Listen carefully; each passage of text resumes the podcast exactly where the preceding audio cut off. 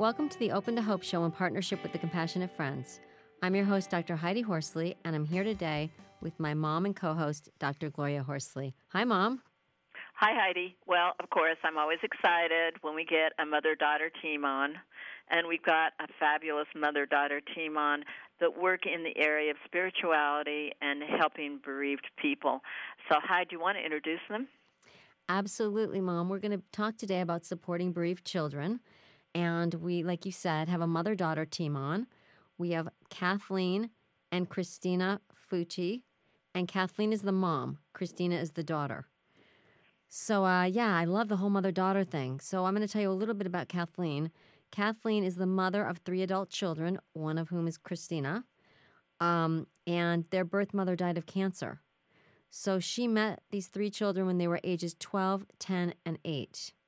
Dealing firsthand with the pain and confusion that accompanies childhood loss, she saw the need for Christ centered resources and founded Kathleen Fucci Ministries. She is the author of the award winning picture book, Emily Lost Someone She Loved, and she works with her daughter, Kristina. Welcome to the show, Kathleen and Kristina. Thank you so much for having us. Now, i I don't want to confuse our audience here because I said that Kristina was your daughter because I noticed that you guys, Kristina was calling you mom. But Kristina, you are one of the three children that lost her mother, and Kathleen became your stepmother. Is that right? Yes, that's correct. Okay, and now you guys work together, which I love. Kristina, how old were you? Um, when my mom died, I was 10 years old, um, and I believe uh, I was five when she was diagnosed with breast cancer. Mm. Wow. So sorry about that. That's really uh, very uh, tough. So, okay, so Kathleen, mom, you come into the picture. Um, how did you meet their dad, and and and how was it getting involved with the? Was it a boy or a girl? Twelve. It was a twelve. Uh, the oldest was Kristina, and then. Oh, um, you are the oldest. Yes, she is the oldest. And then we have oh. a daughter that's two years younger, and then a son that's two years younger than that. So it's kind of stair step. But two girls and one boy. Mm-hmm. And I met their dad on a blind date. Um, a mutual friend set us up, and I remember when he called, he said, uh, "Sit down. I." I want to tell you about somebody that you need to meet. Mm-hmm. And when he when he said a widower with three kids, I mean, I was just taken aback because I didn't know anyone my age who'd been through such kind of a catastrophic loss like that. Mm-hmm. And I was a little trepidatious about getting involved, but he raved and raved about my husband's character. And I thought, well, I just have to meet him. And you didn't have any children at the time, right, Kathleen?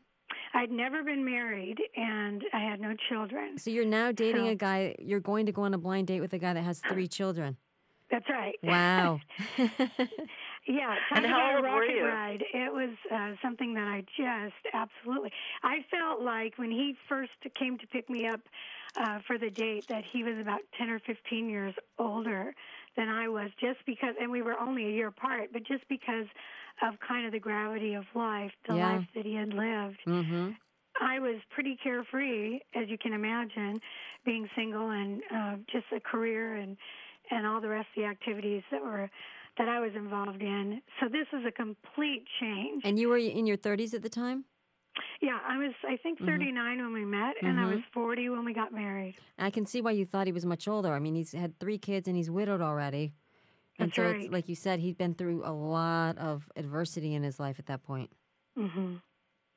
So, yeah. um were you already a spiritual person at that time? Yes, I was a Christian, and uh, he also was a Christian and was raising the kids in the church.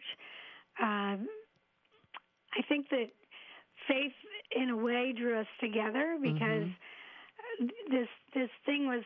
Uh, it felt so much like a blessing from God to actually be involved with the kids and to love them just like a mother would and mm-hmm. to feel like a family i think well you can ask kristina but i felt like very early on that the lord drew us together and that we were very bonded and attached it sounds like wow. kristina that you have two moms is that what i'm hearing yeah yes i think i was very blessed to have two amazing moms mm-hmm. and i that's why it's kind of funny to use the term stepmom because I mean, people think we look alike. People call me her mini me. Mm. um, we're very similar, mm-hmm. and uh, yes, there's a great relationship there. That's amazing. That's such an incredible story.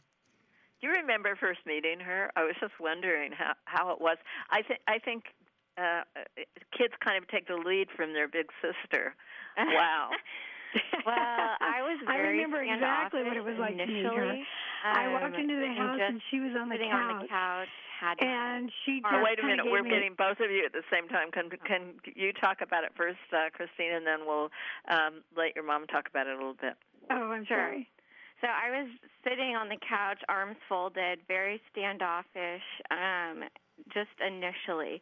And then it was only a couple minutes later when I realized there was something different about her and that it seemed like my dad really loved her. And so by the end of the night, we were all talking to her, showing her my dad's Letterman jacket, you know, pulling out old yearbooks, things like that. And so it turned around for me pretty quickly.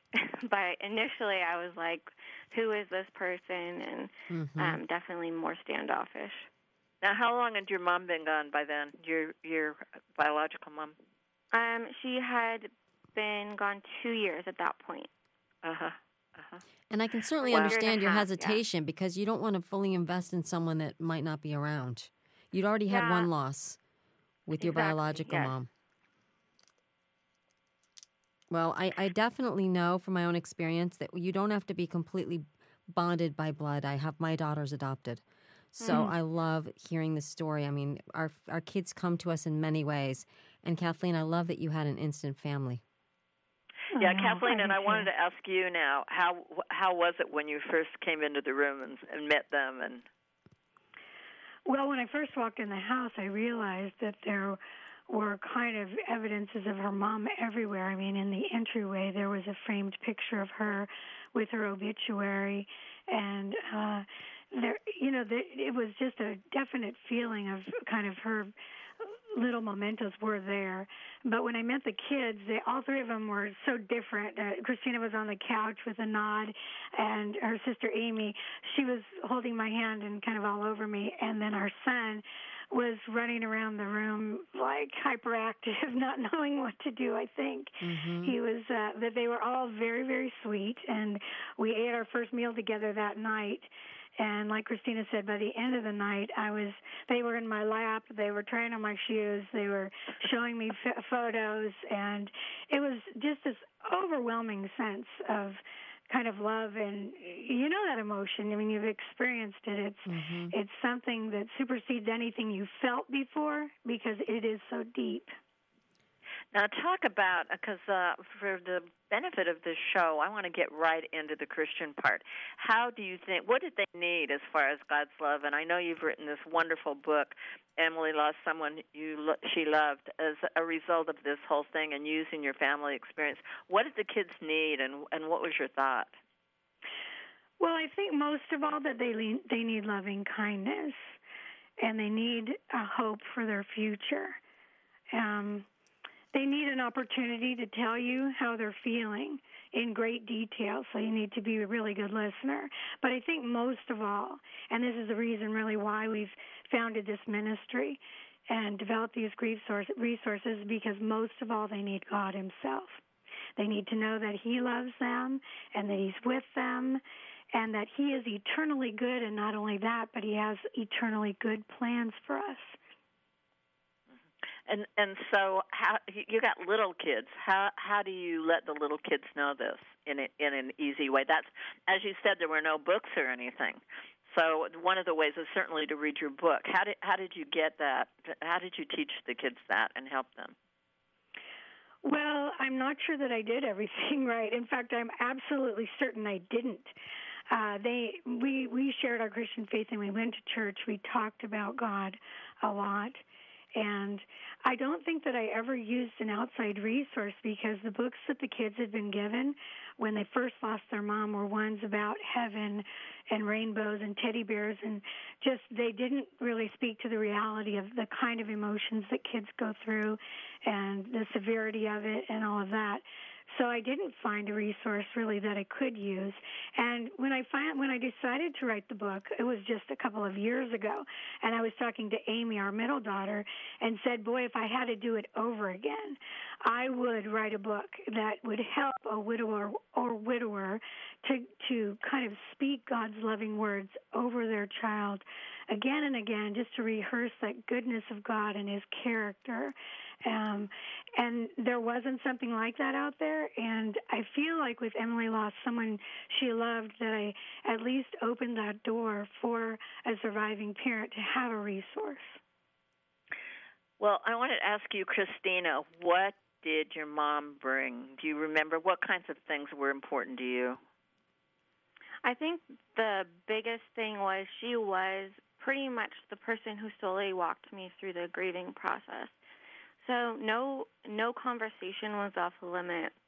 No questions I had about God were off limit. Um, I we did go to church every Sunday, but I was really able to process things with her. Um, you know, questions about how do we know um, who the true God is, and and then questions about just grief and processing it. And a lot of it she has a psychology background and a theology background. So um, a lot of it was just spending time with her, talking with her, and um, having her kind of with me through the process.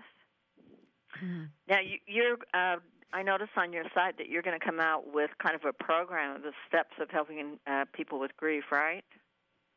That's right. A 13 week uh, grief curriculum, and there really is not one like it right now. So we're excited about being able to offer one that is a little bit more personal. In fact, I think with each lesson, we're going to have a letter from someone who, has lost a loved one and just to explain their story, how it happened, and kind of what they went through and where they are now, as well as bringing in stories from the Bible about characters who suffered tremendous loss or find found themselves in terrible uh, circumstances, how God intervened and changed, restored, brought hope, and brought them into a new life. So we are very excited about that curriculum, and then we also are going to come out with a, a, hope journal. People have come out with grief journals before. This hope journal not only allows a child to kind of walk through the past and journal that and um, answer questions, but also brings them into their future because again i think that they need to start reestablishing that hope for their future right away. And so it brings them into thinking about what they're thankful for and what they're good at and what they think god might use them in in the future those sorts of things. I love all this because i think that when children have a death it's so it can be so scary. Mm-hmm. and the idea of opening up communication and the spiritual piece and then offering hope is is really powerful and like you said Kathleen I don't see anything like it out there.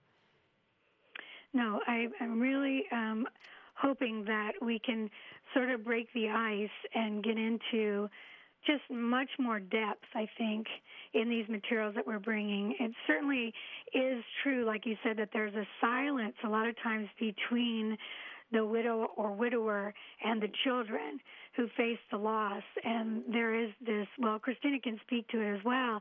It's just kind of, they've all gone through this terrible, terrible thing, and yet they don't really talk about it. Mm-hmm. And so I think that breaking the ice and going in there and trying to re engage a parent into the spiritual development or trying to get that conversation going. Well, and the problem is when you don't talk to children about things openly, etc., in an age appropriate way, they fill in the blanks. I mean, they, they fill in things, and sometimes it's scary, and they don't really know where mommy went or daddy went, or, you know, and they're terrified someone else is going to die, and they don't, they they have so many questions, and they're so concrete in so many ways. Um, Kristina, do you feel like your dad was able to talk with you about things, or do you feel like it was not really discussed? Your mom was not really discussed. I think that the latter. It mm-hmm. was very challenging to talk to anyone that I went through the the um, death with mm-hmm. about it. So, including grandparents, siblings, my dad. Um, we really didn't talk about it, and I think I tried to never show that.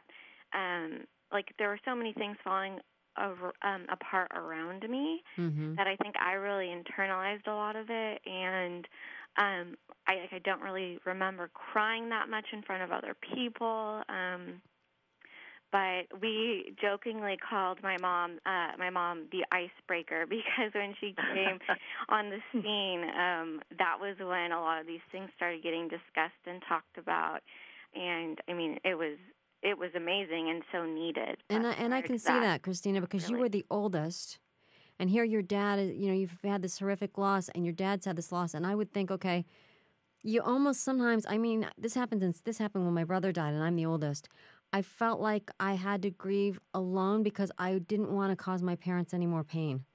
Because I felt like they had been through so much with my brother dying yes. that I kind of hid it from them. I don't know if that was your some of what was going on for you.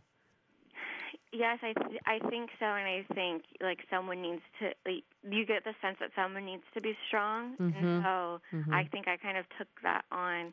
Um, I have another friend who she lost her father, and I remember her um, saying that she just wanted to kind of be the perfect child, to not cause any more pain and hardship, kind of like what you're saying. Right. And I love then Kathleen here is this person that comes in from the outside and is able to be there for you all and, and open up the communication. Yes. And you know what? Really what I like here too is the fact that you uh, because you have a very had a very unusual circumstance whereas if you have somebody die and you have to handle it on your own you've got a journal you're doing a program for people i mean that's that intervention that comes in and gets the talking going mm-hmm. you know without a, a, a person I, I and the book is an opportunity for people to uh, read it to their kids. Emily uh, mm-hmm. lost someone she loved. Reading that book and it, it it gives you that topic of conversation. So so you you know one of the things that I think as a parent when my son died is that I didn't want to see my kids cry. Yeah, so you know having mm. an uh, you know it was so painful. So that's part of the reason you don't talk about it because mm-hmm. it's so you know you just don't want everybody to melt down. But having journals and uh, a book and things, I think it's a fabulous idea. I agree, Mom. Thank you. Yeah. And so, what's your plan for the future? You're you're going to start these uh, work. Is it going to be online so people can pick up your content online? I think that the curriculum will be yes downloadable, and then I believe the Hope Journal just uh, because it's so lengthy will be um, printed, and it'll probably be available. Mm, I would say late this year or early next year. And then in the meantime, we have another book. Um, I wrote a book from a boy's perspective called Keep Your Eyes Up Franklin, and it's about a boy who loses his dad. Because there are emotions that boys and, and behaviors that boys exhibit that are different from mm-hmm. girls. And I felt like that in a picture book, you only have a thousand words, so it was kind of nice to have a companion book where I could uh, kind of express uh, more of those words and more of the nature of God. So, in the second book, this uh, "Keep Your Eyes Up, Franklin," it's really about the fatherhood of God, about understanding that, and I I hope that that book will be out in the next few months. Yeah, I love the cover and I love the name of it. So, if someone wants to get your book, I know that one's not out yet, but the other one, how do they find you? Well, on our website, KathleenFucciMinistries.org, we sell uh, the book, and we also sell what we call a box of blessings, so that if you know someone who's lo- a child who's lost a loved one, you can send them a box with a stuffed animal in the book and a pen and some neat little things that go with it. So yeah, all of that's available on the website. We also sell the book itself on um, Amazon. Very good. So Kathleen Fucci, your last name is F U C C I for any of those that want to find her and find her website, which is wonderful. Thank you very much. Well, thank you both for being on today. We love the whole mother daughter thing and that you guys are working together. It's so fabulous because, as you know, we do that too. So, and thank you for coming on and speaking about how to support bereaved children. Yes, thank and you. thank you so much. It's been great to meet you both. God bless you. Well, Heidi, uh, gosh, they're inspiring, aren't they? Yes, absolutely. They really are. I love and this so, story. yeah, I, I just hope this will really intrigue people to go to their site and to look at the beautiful book. I have the book here; it's gorgeous, and the website is beautiful. And well, it's it's just all full of all full of love and hope. There's no question about it. Yeah, and I love the relationship that they have. Yep. Well, we want to thank everybody for uh, listening to our show today, and we hope that you'll remember if you've lost hope, please lean on ours till you find your own, because there is hope and help and love out there for you, and God bless. You've been listening to Open to Hope Radio, hosted by Doctors Gloria and Heidi Horsley. Like today's edition, all of our past programs are available on demand at opentohope.com, along with helpful articles, videos, resources, and links to help get you through the toughest time of your life. You can also follow us on Facebook and Twitter and sign up for our monthly newsletter. Again, that's opentohope.com Check it out today. Then be sure to stop by next Thursday at 9 a.m. Pacific Time when we'll be posting another edition of Open to Hope Radio. Remember, others have been where you are. They made it through, and you can too, as long as you're open to hope.